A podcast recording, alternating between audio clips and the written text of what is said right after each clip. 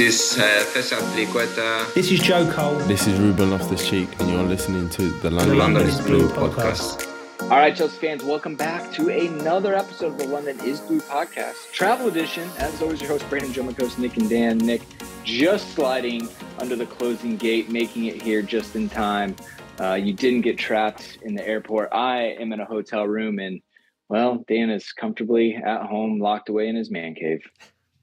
It's a, it's more of a nook. It's a, it's a nook that's offset of the kitchen area. You what both have nooks. It's a it's a man nook, you know. It's a classic. It's a classic man nook. Just just feel like nook isn't a manly term, but hey, we'll roll with it because it's probably very accurate because that's how you tend to roll. Uh, look, everybody, this is the Fulham match review. It's a bit shit in it, but we're gonna get through it mainly thanks to your questions. Uh, in spite of the loss, Dan would like to know: Were you Joao wow wow wow wow da, da, da, da? Huh? Wow. Anybody? Uh, that really forced that one in there, huh, Dan? Well, I mean, if you listened alright. to the player profile episode, you would have heard all of the wonderful puns that Sam and I tried out. No, I I All know. of them. Uh, then, like I said, we'll let the listener questions uh, take us down the river of tears. But before that, Dan, uh, temp check, little little pulse check on everybody. How we doing out there? Good old three word match reviews came rolling in. Yeah, there were a lot, and uh, it's unfortunate that there's always a lot when things are not good because uh, that means they're usually not very happy. Um, Jeff Odom with the pure Craven chaos. He had Zarly with the Groundhog Day continues. Aaron with the I declare bankruptcy. You had Ben Hundley with the Make It Stop with the uh, two red and green Power Rangers uh, uh, under a spell, I imagine, of Rita Repulsa. Uh, you had Nicholas J. Gomez with the Kach- Cow- uh, Joouch That Hurt. Uh, Brick with the Viewer Discretion Advised. TG Soccer with the Fifth in London. D Rob with the very unfortunate London Was Blue. And then Snacks with the pretty, pretty poor Larry David. I feel like sometimes these guys in Discord just pander to your you two's comedy because you know it's going to get picked. Like, how many times have we seen that Larry David? know one? your audience. Know, your, know who's man. judging you. I love Hey, viewer freshness. discretion advised. I think that's absolutely fantastic. It's so good. And how after bigging yourself up did you stumble over Zhouch? I thought Yeah, I thought that was your game. A lot of force fitting Joao into these. Well, unfortunately, he force fit himself into this game because it didn't go well. Uh, I just said, burn more money. That is my solution to uh, said problems. Uh, so hopefully, we're not declaring bankruptcy anytime soon. Uh, Nick, what about you? um, I'm using the colloquial collo- colloquialism. Jesus, uh, it's a clown car. Clown car. Bleacher Report took a picture of like a clown from the sh- shins down, and it was like blue argyle socks and then white shoes with blue accents, and said Chelsea getting ready for the game today. Yep. Yep. Pretty much. Dan, have you come up with something? I hope it has Joao in it. No, it doesn't. The wrong multiverse. We are in the wrong multiverse. Destroy the branch. Get us back to the place where Chelsea are really, really good. The TVA messed up. They fucked up. Well, we'll have to dig some of that out. We do have some shout outs. Uh, Justin on Patreon, huge thanks. Welcome to the crew. Get you in Discord. Uh, Pulisic Chelsea 22 from the United Kingdom. Did not see that coming. Assumed that was going to be from the US. Uh, so, welcome to a friend abroad for leaving a five star uh, review on Apple Podcasts. We also take them on Spotify. We are collecting them. Would appreciate any support we get. Uh, but enough of that. Let us dive right in uh, to the match here. It was Fulham this past Thursday the 12th of January in the Premier League, making up our games in hand while everybody else is uh, playing cup matches.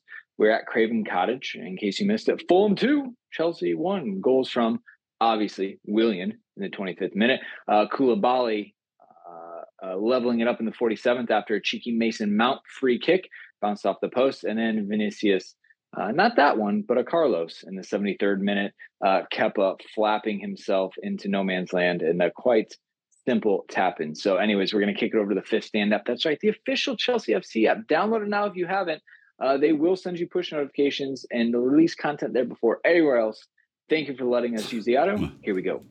Mostly about our injured players. That's what they send. Look, a couple episodes ago, I said like, "Hey, everybody, the audio for the the goal highlights was jacked up. Uh, it's just not good quality. We're not going to use it."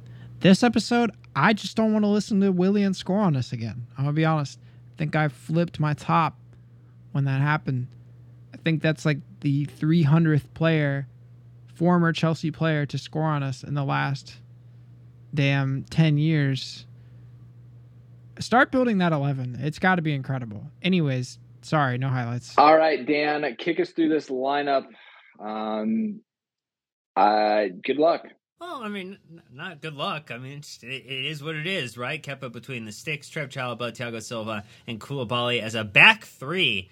You had a three-man midfield of Kovacic, Mount, Zakaria. You had Azpilicueta and Lewis Hall on the wings, and then you had Joao Felix and Kai Havertz up top. Uh, Kai, uh, I would say though, Joao Felix was playing the Eden Hazard wherever I want to be role for the majority of the match, which hey, it worked uh, Marcus Bettinelli, Bettis Chile, uh, and David Datro Fofana unused substitutes. And then we had a four individual swap late into the match with Cucurella, Conor Gallagher, Chukwuemeka, um, uh, and then we had uh, Hakim Ziyech as well. Jorginho came on a little earlier when Zakaria went down injured. Love, love injuries, especially when players who you essentially assume would be on the team sheet.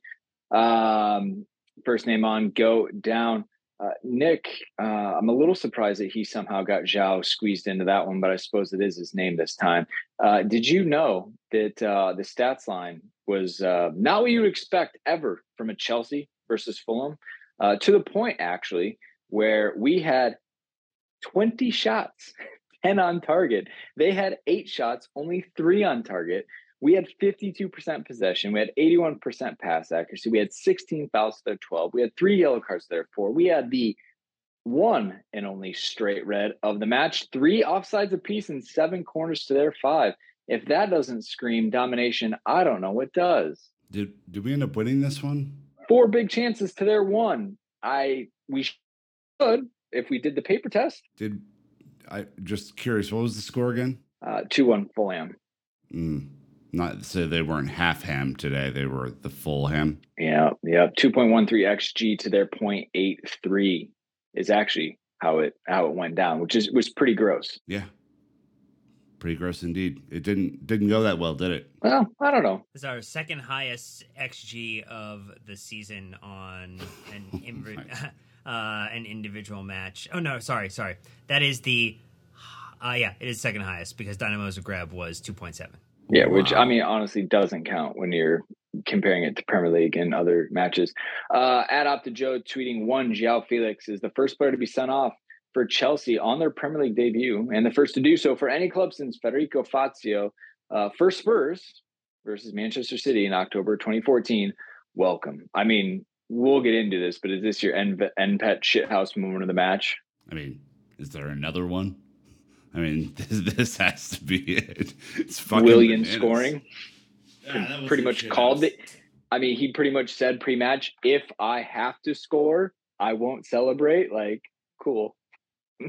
Yan even tweeted, he goes, What minute is Willian scoring? Like two hours before the game. Uh, So you can blame Yan. If, if if you didn't see that coming, you just haven't been paying attention. I mean, that happens to us all the time. That, that's not even a surprise. Uh, it was a surprise that Trev just let him shoot, unfortunately. But um, yeah, I mean that that storyline's been told over and over and over again. The former Chelsea player scores against Chelsea, has one of their best performances of the season against Chelsea. Think there's any coincidence in that, sir? I don't believe so. Well, I tell you what, it was uh, another bold effort from uh, the boys out there in blue at points. Um, you know, back to the three five two, continuing to to make changes. Uh, you know, going with the the one and one attacker stacked with with Felix and Havertz. I'm a little bit surprised he went in right away and was given all this freedom. That there's probably other players in the squad we would have loved to have gotten that freedom, but he showed promise. I just I'm not ready to crown him as as the king because we've seen this script uh, far too many times. Uh, it is we need many more minutes from him, but we're not going to see him for three matches now, which is just How do you how do you the not get injured? You don't play. Yeah, maybe that maybe he was protecting himself. Saving himself for the Champions League. There we go. made it 58 minutes. So, anyways, we're gonna take an ad break. When we get back, we're jumping right into another uh, one of Dan's well things. I don't know what to call it yet. Were you Joao? So, thank you to the sponsors for Fantasy Sporting Show, and we'll be right back. All right, here we go. Were you Joao? That's right. The Portuguese promise almost delivered at OptaJoe setting the stage. Says uh, one, despite being sent off in the 58th minute, uh, Joao Felix had the most shots, six, shots on target, four, and successful take ons, two, and won the most fouls, four of any player on either side in Chelsea's 2 1 defeat to Fulham tonight. Eventful. And I'm pretty sure it was Naz who tweeted out that uh, he drew two cautions. So on both of those successful take ons, uh, he broke lines and the defender had to drag him down. I mean, Dan, there's literally no bigger polar opposite of uh, a debut. I mean, he could have scored, he should have scored. That was the only thing missing from this. The red card, I thought Graham Potter described it quite accurately. It reminded me of Fernando Torres so much. It was a striker's tackle but it was just unnecessary. Do you think he was just he was just too wound up trying to impress on his on his debut? For sure. It was vibes. It, it, it was it was Felix vibes, and he was having himself a day. He could have had an assist or two very early into the match, which we will talk about in the listener sec- question section of this episode. Dan, we need a we need a new stat, Dan. The could have been assist or the could have been goal. I think if you were to really do the math on those, we could have we'd be like a seven, eight goals a could have been goals a game, really. I mean that that but that's where the expected goals comes in because if you look at the fact that like before the 15th minute, we were over half an expected goal. And a lot of that all, came all from a direct line up in about the third minute. so I, I look, it was magnetic. He was similar to what we've seen with uh, Pulisic when he's had his best performances, where everybody just has to find a way to stop him because he's deft on the ball. I think it was somewhere between the Pulisic and Hazard range in terms of you know performance know, and what he was offering. Had some good shots. I think they were needed a little more power behind him in terms of the shots that he did take. And I don't know. I mean, I, I think we were very close to seeing what Sam, CFC Central, and I were talking about in the player profile. If you missed it, go back and check it out. But we talked about a really good loan spell for Joao Felix would be about a 0.5 goal and assist per 90. And like he was absolutely on that trajectory for the majority of the match until the really really stupid challenge. What about a what about a 0.5 goal and assist per 58? Huh? What what about that? He, he was almost there. He was almost there. the almost goal, almost assist. But I mean, Nick, to me, like just seeing a player who had the license to be creative, to make some additional space for himself and others, if the team had had one or two more training sessions to understand like where each other were going to be and to pull their heads up and look for each other, there was some really really good movement both both with the ball and then off the ball too. Yeah, I mean, look, the kid is class, man. I mean, you can tell just some his first three or four touches on the ball were outstanding. I mean, he is quicker, I think, than I remember him being. Uh, I know that we played Atletico Madrid a lot in the Champions League, and I think in, in the year that we won it, which seems like about 40 years ago at this point, um, he didn't seem to have very much success against us, and Suarez was on that team and just didn't seem to really click. But he he really looked dynamic today. I mean, some of his runs to the middle were incredibly strong. I mean, he's a he's a bigger frame than some of our attackers, um, and I think doesn't get pulled so easily. Right, doesn't go down as easily, and so he really forced Fulham back into a shell. Um, and I think they were a little they were a little uh, dumbfounded for the first 20, 25 minutes of this match. Um, you know, of course, Willian gets a goal and resets them back to where they wanted to be. Uh, but yeah, I think Joao Felix uh, came into this game as kind of an unknown because he's been off the boil a little bit, Brandon, for Atletico Madrid. But from what I saw outside of the uh, crazy ass tackle, which was indeed a red card. I don't want to hear anything about it. It was, it was up. It was violent. It was deserved. Um, he he really performed well, and I think did something different than our other attackers have tried over the last two or three months. Yeah, man. See, if February 11th, he's actually going to miss both Fulham legs. Like as crazy as that sounds, because we play them again on the third in the reverse picture in February, and he doesn't come back to West Ham away on the 11th. Uh, as of right now, he's going to miss Palace, Liverpool, Fulham. So, uh, you know, a, a, little bit interesting. I like how you guys put the Joe Prince Wright tweet in here. That uh, João Felix's loan was supposed to be for 21 Premier League games, but after that red card, it now becomes an 18 game loan. That means the loan fee alone, the loan fee alone will cost Chelsea six hundred sixty-six thousand six hundred sixty-six dollars per game. Devilish start for Felix. Joe's forgetting I, I mean, about all the Champions League games we have left to play. There's a huge run into the, the the final when we lift the cup. Yeah, we're gonna hope so, uh, guys. I mean, alone today, right? He he had six shots. Uh, I think four on target. Um, he had alone an XG of 0.82. He had an expected assist of 0.15. Um, he had 40 touches, again, two for three on successful dribbles. Um, I don't know if it was just him or if it was the team, but I saw vertical passing. I saw people looking to uh, play in a way that we haven't seen a lot. And so I'm just a little confused. I'm like, it can't just be Joao Felix. It, it can't be that simple. Is it because we did a 3 5? Well, it was really a 3 4 3. Mason was much more in the attack than he was in the midfield.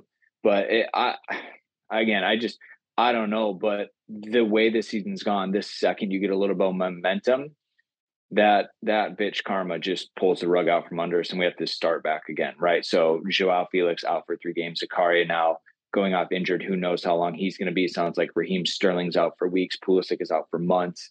We just cannot in any way catch a break.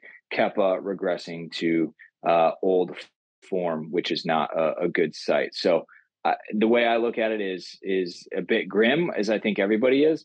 But I just I just laughed a little bit today at how cruel it was. How cruel that we had such an electric attacking player and then immediately 13 minutes in the second half gone straight red. Not only gone for three games, a three game suspension. Like son of a bitch. Like give me the slightest of breaks this season. And this is right after Zakaria goes down injured, right? Uh, you know, a midfielder who's really showed up for us over the last handful of matches, and I think has done a good job. And his physicality allows our team to do something a little bit different in midfield. And then he goes out clearly distraught and that happens a couple of minutes later or vice versa i can't really remember and it doesn't fucking matter because both are bad things i mean this is it's a clown car, man. It is a clown car of despair. I, I don't know what like the writers have made such so many twists in this story that I don't know where they could possibly go next. And by the way, that's not me tempting fate. I'm knocking on wood that there are no more twists, that this is it, that this was the grand finale, but uh, I don't think that's going to be the case. Watch out, Oscars. This is winning Best Original Screenplay, that's for sure.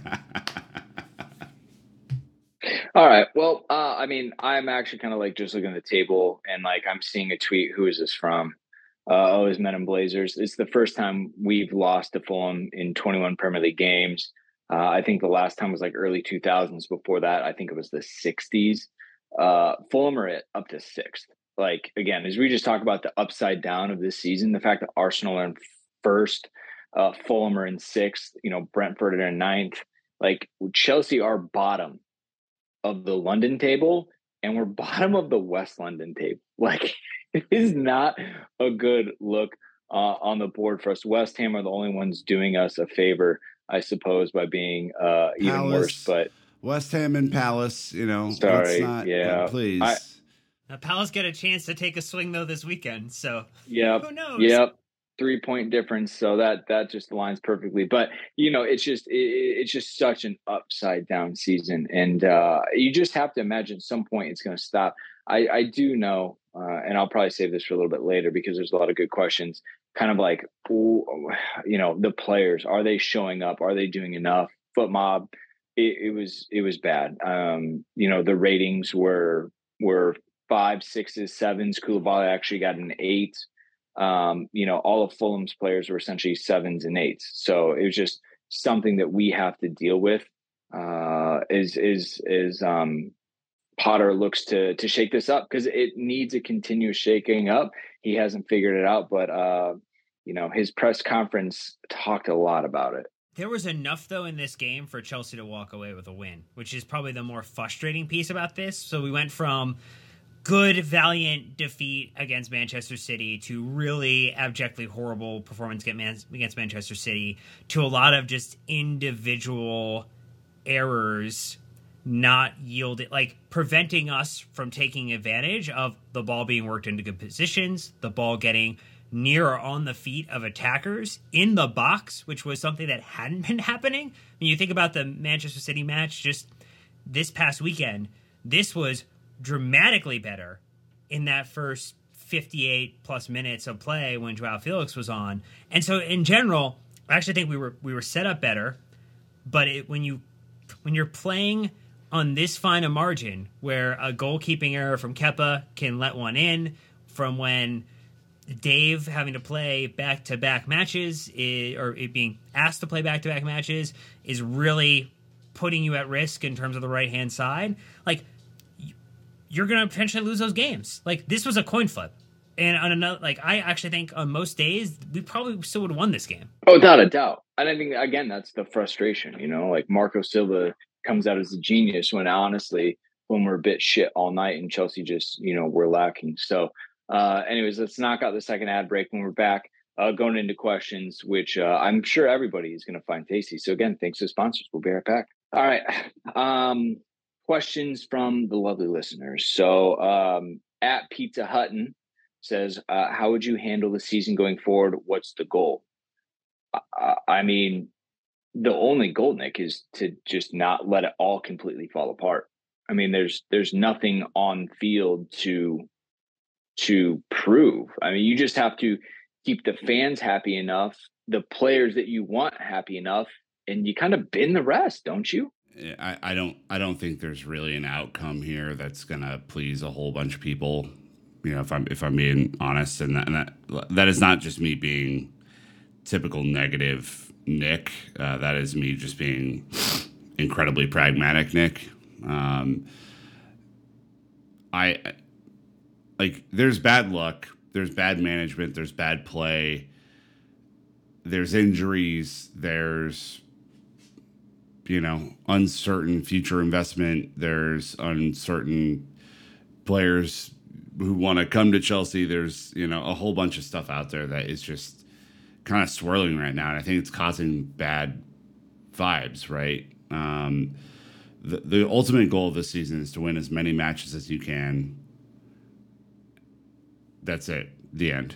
Um, I, I don't know if there's a place like if there's a place in the table where I describe, but I mean, to win more matches, this team has to perform significantly better. And a lot of these players have to perform to the level that they're getting paid, which has not happened in a very long time for for a fair few of them. So, uh, how would I handle it going forward? Uh, I don't know. I mean, I, I you know I know there's a bunch of questions about Potter in here, but you know, if, if we're just gonna if we're just gonna address that situation, which probably is a part of this question, Dan, like I I don't know if bringing another manager in at this stage of the season fixes this situation. When I thought about the question, I bucketed it into three areas because I think there's a ownership area, there's a manager area, and there's a player area.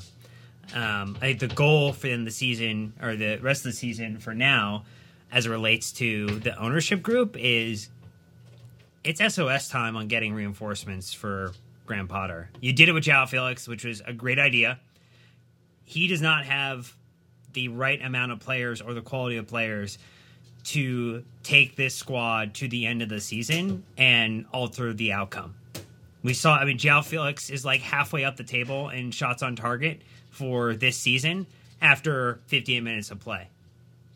That that is scary bad. So I know you didn't want to pay all at once for Enzo Fernandez. You probably should do something like that. I know you probably don't want to spend a lot of money on a Pedro Porro or someone else from a right back position. You probably should go do that. You know, uh, um, Marcus uh, uh, Thuram is potentially available.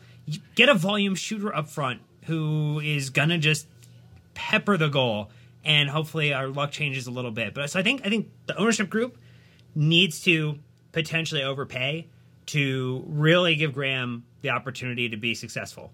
And I, Haven't they overpaid for a bunch of players though that just aren't performing? I, I, Uh, I, like- I mean that, that that is a separate issue, and I, I think for the like, and some of them are some of them are injured, some of them are, are being played still. Some of them are better players, like Mateo Kovacic and others, are not playing up to their potential. So I mean, like, there's other like, not only is it that the you know players, some players are kind of not playing to the level, but other players we would expect to help carry the team or to be a positive influence aren't doing that right now. I think one thing the players could do is go over and clap the fans, the away fans, even when the result didn't go your way.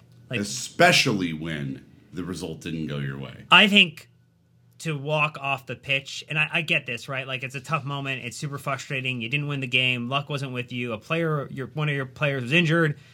Like you have to go clap the away fans. Like I, I get that this is not a far away match, but there are going to be far away matches between now and the end of the season, and that would be a really respectful thing to do.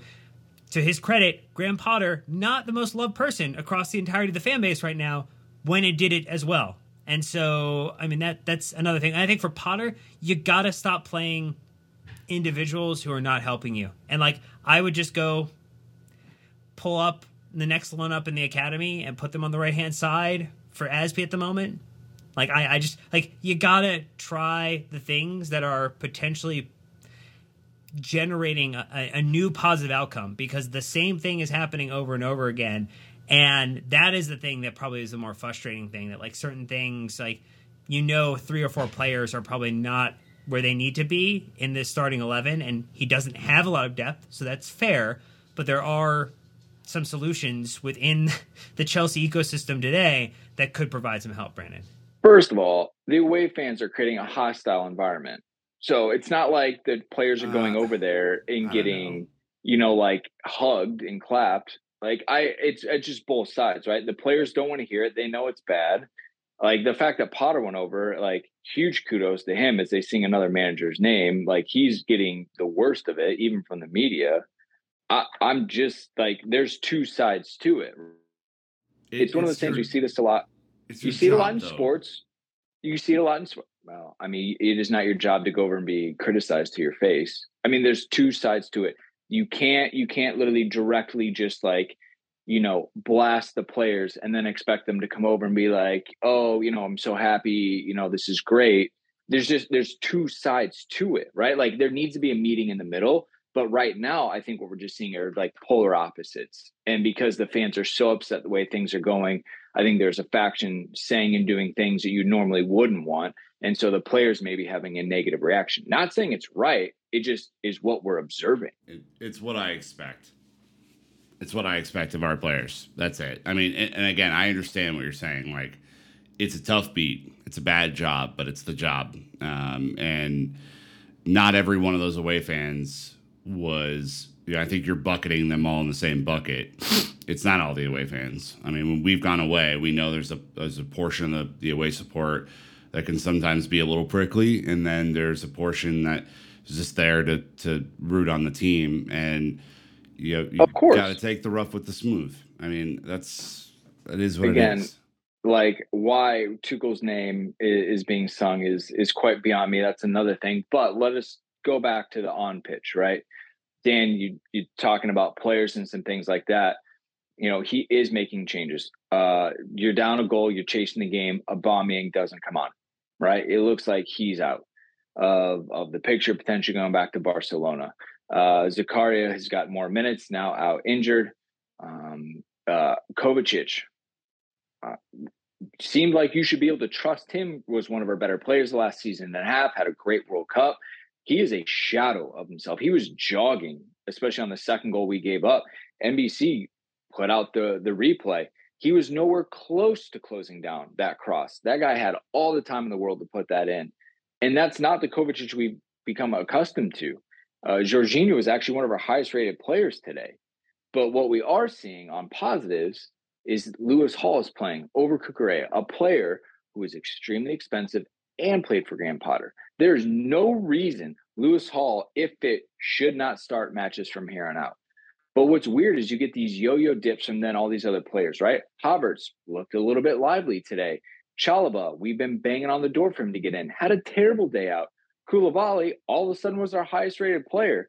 Kepa back down. Like it is so insane that players from game to game go from four to eight to four. Like it, he just it this squad is so unpredictable right now. And again, maybe it's the tactics and how they're setting up, but a lot of it just seems like technical stuff and lack of effort out there, which is the hardest to watch. All right, we can move on. We can leave it there. Um, maybe we skip it. You midfielder, so CFC saying, does Zakaria's injury force us to sign a midfielder now? Praise João for how good he was until the red card. If you could list our expected returns. Um, so just talking about the midfielder, Dan, you said it. You're ready to drop a buck twenty on Enzo. Don't even blink. Um, I think Sam has really struggled in his player profiles to come up with anyone even remotely close to him. Uh, obviously, Enzo just played for Benfica uh, a couple times now, and they want to keep him at all costs. I mean, his release clause. If you want him, you pay the release clause and you just have it done. I mean that that is what you could do. You could go get Kone from Mönchengladbach. Apparently, he might be available as a January signing. He would be more of a defensive midfield type of solution. So, like that would, particularly with Zakaria now being out, who was kind of playing a little bit more more deep in that regard that might be a nice thing. But yeah, I, I mean, I think we we are not going to be able to rely upon Jorginho, Kovacic, and whomever else it is. I, I, think the biggest hope that we can have right now, Nick, is that the Zakaria injury is not super serious. Because if it is, like, that's just back to back to the drawing board. But I, I think that likely will be the forcing function that puts Chelsea in a position where they have to go do something in the market to get another midfield reinforcement. Yeah, I mean, it it's a disaster if he's hurt long term and and Ruben's not particularly close, and Kante is not particularly close, and Kovacic is not playing played great for Croatia, not playing great for us, um, which really annoys me. Um, so yeah, it forces you to make more bad decisions, i.e., buying players for extraordinary amounts of money in January, and you know, uh, suffering the net consequence of that. I mean, the, the, the realistic financial scenario that we're in now is that we're not getting top four this year. That's pretty fucking clear to everybody. Uh, shit, there was a uh, "we're staying up" chant during the game, uh, which I, you know, recognize is pretty fucking cheeky, but still, um, you know just not not great. And it just to me, I, I don't think I personally would want to go get Enzo at this point. I, I think it's just a lot of money for a return this year that's just simply not going to be there. Um, not say that he's not a good player; he, he, clearly is, but I don't. I don't think you're ever going to find 120 million in results this year to even get you close to back on track. So, you know, I think the best scenario if, if he is if Zakaria is hurt for a while is just go find someone on the cheap, have a hole filled, and you know finish eighth. That's kind of where I'm at. I just watched it back. So he like won the ball, played it up into the attack, and he was kind of limping on his left side. But when he went down, he looked pretty gutted with the medical staff. It wasn't like excruciating pain. It's like, oh, I know I've done something um, I don't know if he like popped a quad or what, but uh, he seemed to be pretty frustrated by the injury, which which sucks. Um, hey, silver lining. Guess who's coming in more regularly now? Chukwuemeka, right? Obviously, J five came in right away, um, but Chukwuemeka is you know getting more minutes consistently. Uh, you talk about depth though. Connor Gallagher brought back from being Crystal Palace's player of the season not been as good of a season as I think a lot of us would have wanted for him. Um, he's struggling to adapt, but he's also in a very imbalanced system right now where at Palace they played a certain way. It was very predictable. He knew the environment. it's changing week to week at Chelsea. So I do give him a bit of a pass that this is unbelievably difficult for him to try to you know find his way this season. Um, And even if you're saying that he's having a hard way finding himself this season in this side, he's actually the third highest per 90 in terms of goals and assists. Like that tells you how but he'd be lower on minutes to be fair, right? It's true, lower on minutes, Yeah. lower on minutes, but it's uh, Sterling, Chilwell, who also is lower on minutes, Havertz, Mount, Gallagher. What a list! What a list! Speaking of Havertz and Mount, All American, CFC, and CJ both kind of asking about this. Um, Matt Law in our last drop in the law pod uh, kind of struck that Kai Havertz lightning rod, saying that Chelsea should sell him in the summer.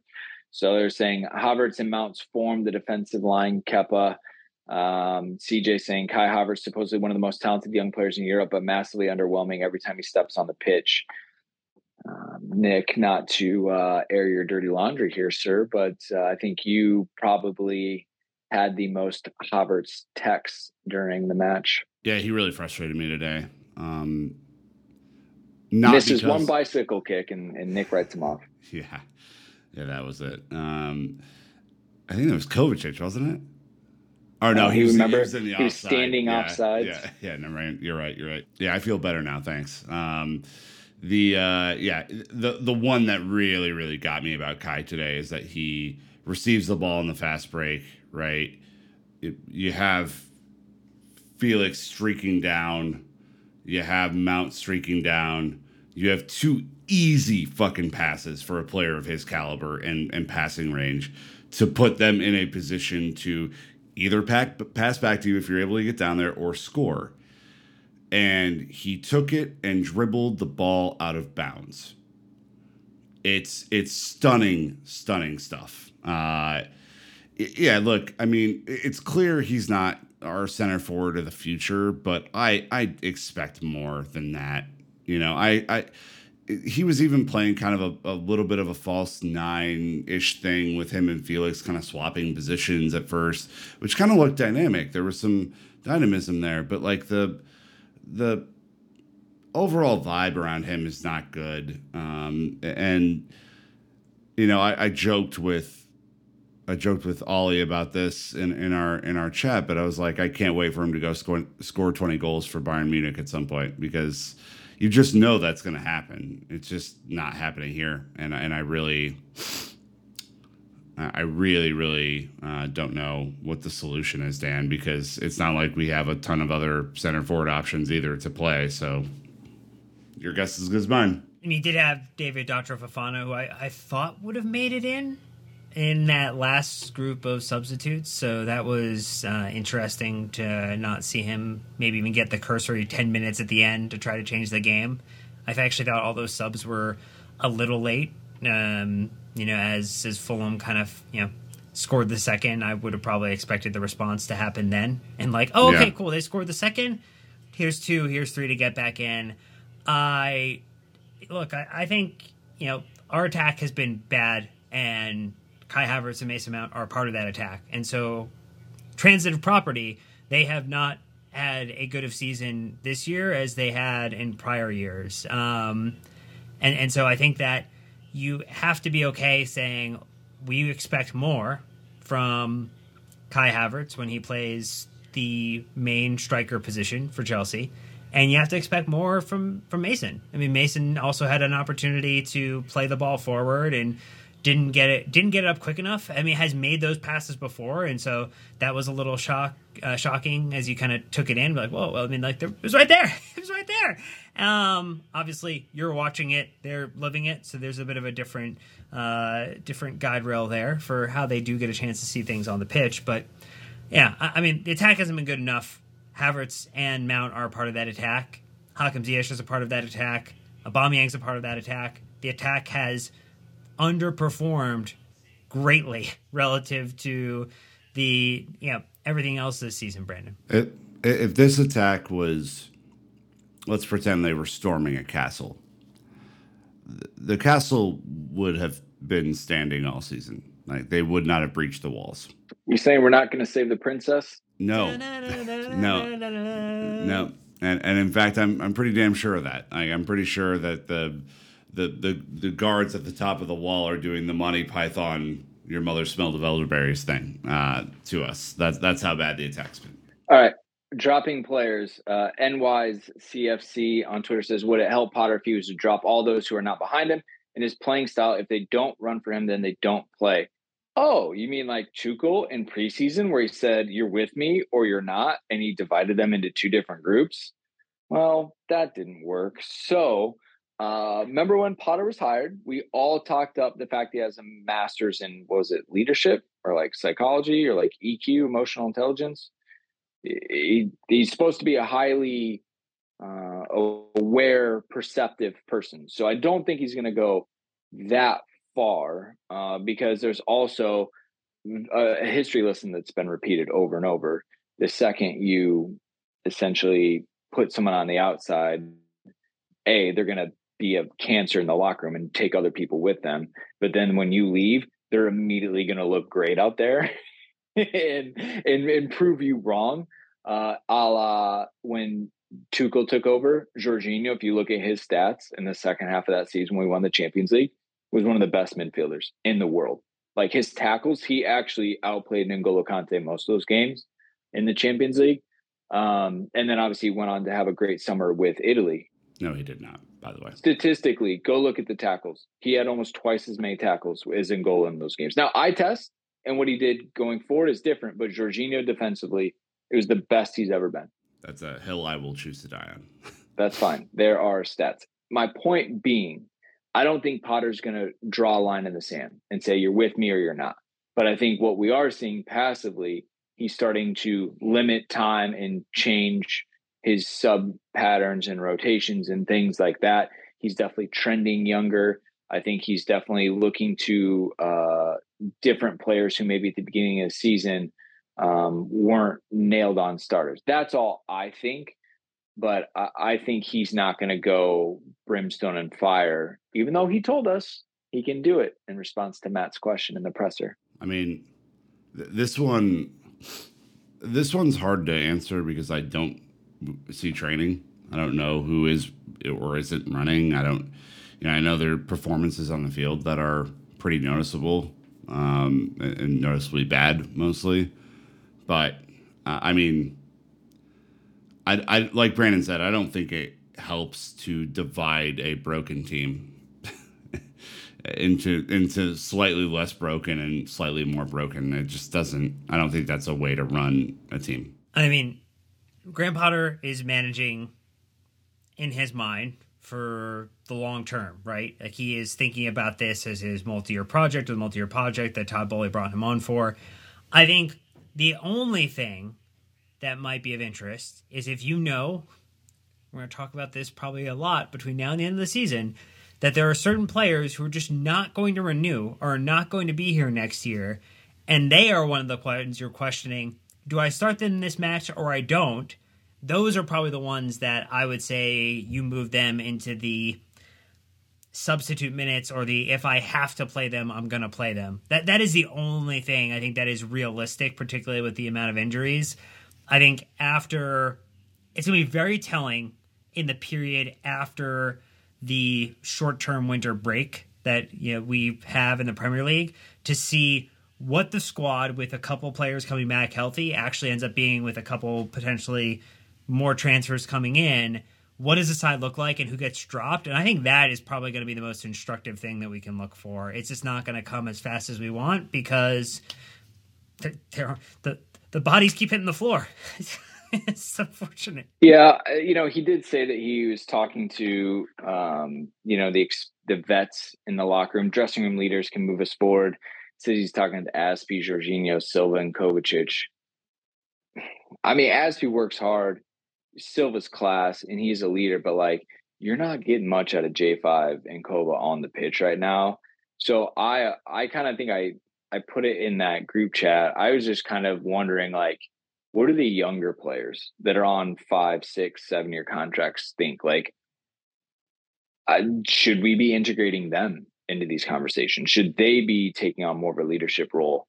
Eh, I, I just it putting putting all your eggs in that basket. And I'm sure he's not, but it's like there are other young up and coming leaders that he could lean on, and and hopefully he he does as well. So um, we'll have to see. Uh, we'll just real quick. I think just give a give a yes no on this one, but uh, Bachu is saying is Graham Potter really the right man for the job if he says it's the hardest job in football? I guess my question is, is he wrong? At the moment, right now, I would say it absolutely seems to be the hardest job in football. I mean, yeah, I again, it's like hard to like. There's no like hardest job in football rater, but I mean, I I think this is after the year that we've had, stretching back to this time last year. All the turnover, all the change, all the injuries, all the management structures, all the new players this is a pretty fucking hard job. I, I still have empathy for him um, as as a manager, and I, you know, I've said this before. You could bring in prime Zidane, prime Pep, prime whoever you want, and they're still going to have to face the challenges that Graham Potter's facing right now. And it doesn't mean that they wouldn't do better.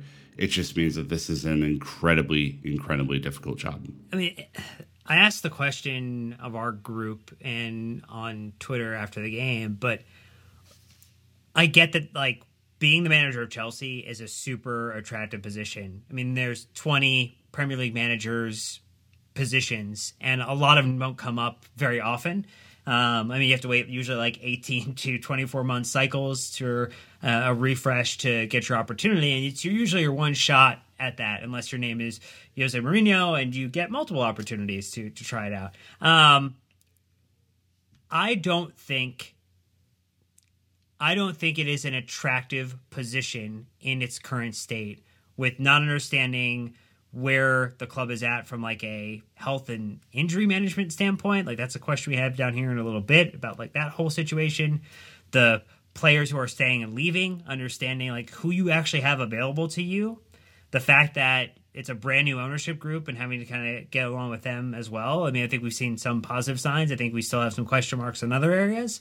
Like I I think in general it is an attractive job. I think in this exact moment with this exact set of circumstances, the type of manager you might want to go after, you mentioned Zidane, I don't think he would want the job. It's not it's not tailor made to use to get to a next level of success in this exact moment. I 6 months from now, Maybe, but I, I don't think today that that's the case. Well, it's not going to have Champions League football next year to it. I, I said it in the Matt Law pod though too, right? I think they pounced on Potter because he was the guy they wanted for the system they're building. The problem is they had to move for him sooner than they wanted to. So they have Potter, but they're building the system around him as we speak. Um, like you're legitimately going to need all the rest of the season and the summer and he's going to have to get you know till the January transfer window next year to see what they can really do together. That's what sucks about this is that if he were to have come in at the end of the season, right, and like had time and they would have had all the backroom staff organizing things, that's fine. But it's not, and so I, I just think there's extra pain that was probably not the ideal timing or plan of Boehly. and so I think they're they're probably giving him a lot of support and re you know just like reassurances on the backside. And they talked about it before they um, they hired him. Is my guess again fly on the wall.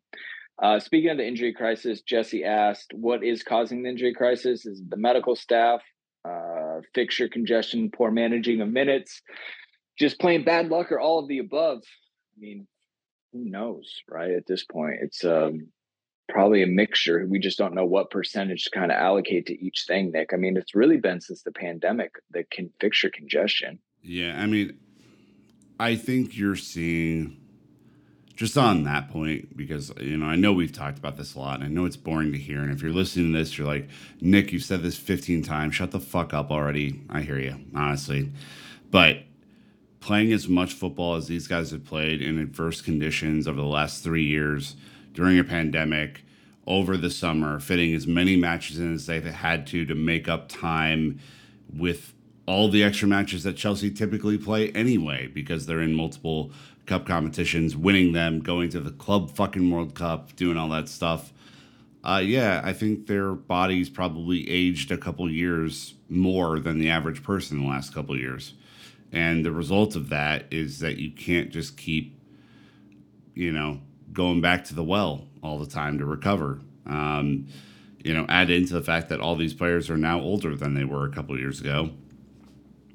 It is what it is, right? So, uh, you know, I, I think I think it's all the above for sure, but you know, it's clear that Chelsea has to do a significant investigation on all of our players as soon as they can in, in terms of what their future injury status might look like or future health status might look like. And then they need to bring in a world class um, sports performance team to, to make sure that this sort of 11, 12, 13, 14 injured. I mean, it's just.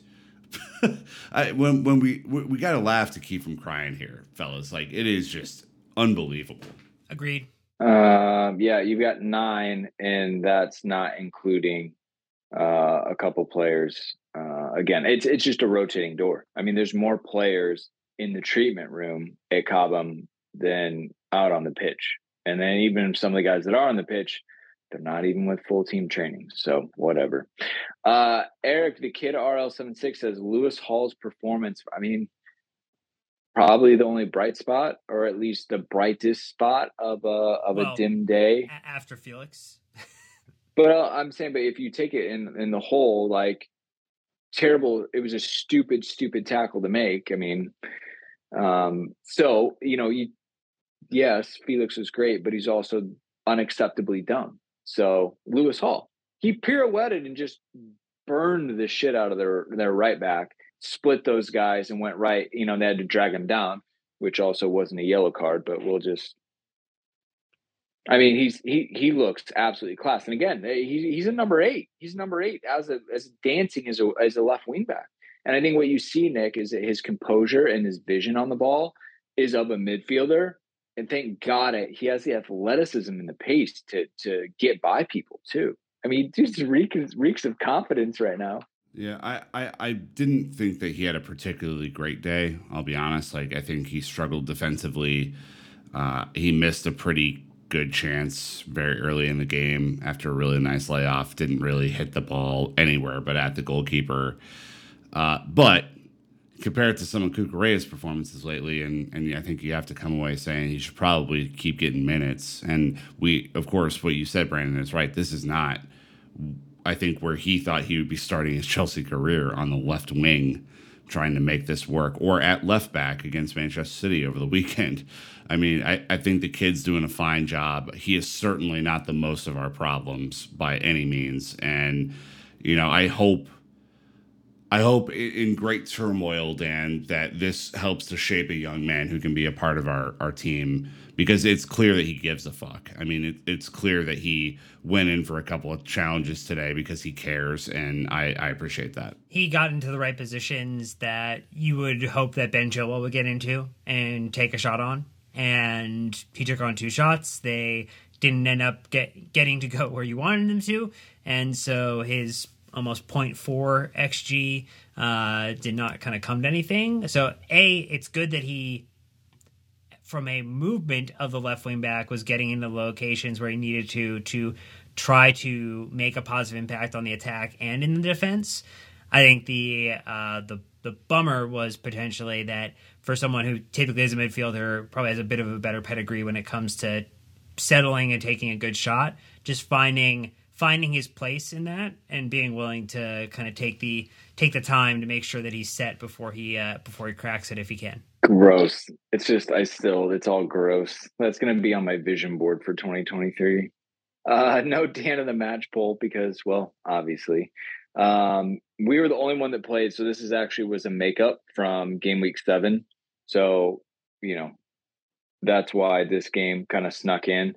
Um, so there's really nothing else to review. Uh, the tables uh, a bit gray as we are talking about. Chelsea down to 10th, 25 points, 10 points off top four, um, 10 points off bottom three. It's the same thing as our last pod. Nothing has changed. We lost again. We're in 10th place. We have a zero goal difference. We are perfectly balanced as all things. Seven wins, four draws, seven losses. Uh, the the losses is obviously unacceptable. At a minimum, we should be being able to seal out games and take draws into them. Uh, to me, I think that that's where it's it's the worst part of it. Nick is just the inability to, at a minimum, close out a game, take your point, and walk on. The the losses are are just nowhere nowhere close. to it. I mean, there's nobody with that many losses above us. Obviously, Crystal Palace have seven losses. Um, heaven forbid we get to double digits. No, we're significantly mid-table. Uh, you want to know the stat that scares me is that Arsenal have 40 goals, City have 45 goals, four. These are goals four. Uh, Newcastle have 32, Fulham have 32, Liverpool have 34, Brighton and Hove Albion have 32, Brentford have 30, and we have 21. Uh, that is fucking awful and is a I think, you know, not to repeat ourselves week after week or match after match, but if you don't start putting the ball in the back of the net regularly, more than one, with the in, individual errors that happen today from Trev and Koulibaly and uh, Kepa. Lewis Hall, Kepa, you're gonna just get, you're gonna keep losing. I mean, you're gonna keep losing if you don't score more. And so I think, hey, Graham, maybe an all-out attack. Say fuck it to the defense. Just go all out and try and put two over the line every week. Maybe that's the way to go. I don't know. I think all of us were surprised just how good uh, João Felix was, but it was taken away from us. So we've got to go back to the drawing board and look within to figure out what it was after that little tease. But uh, I think that's going to wrap us up for this one. It was good, Dan, to not only you know look at the game objectively ourselves as best we could, but also just kind of hear where the fans are at and ask some questions. I think that was a good time to kind of hit pause and and just rattle through some different topics that the community is uh, is just trying to figure out. I think you have a very emotional tribute coming up on Sunday for Vialli at home. I think it would be a really fantastic day for Chelsea to go out and get there, uh, get a win. That would be very nice for a, a, lot of different reasons. But anyways, that's going to wrap us up. More pods all week per usual. Make sure you're subscribed in your favorite podcast app. Uh, but that's going to wrap us up. We'll be back later in the week. Uh, but until next time, Chelsea fans, you know what to do. Keep the blue flag flying high.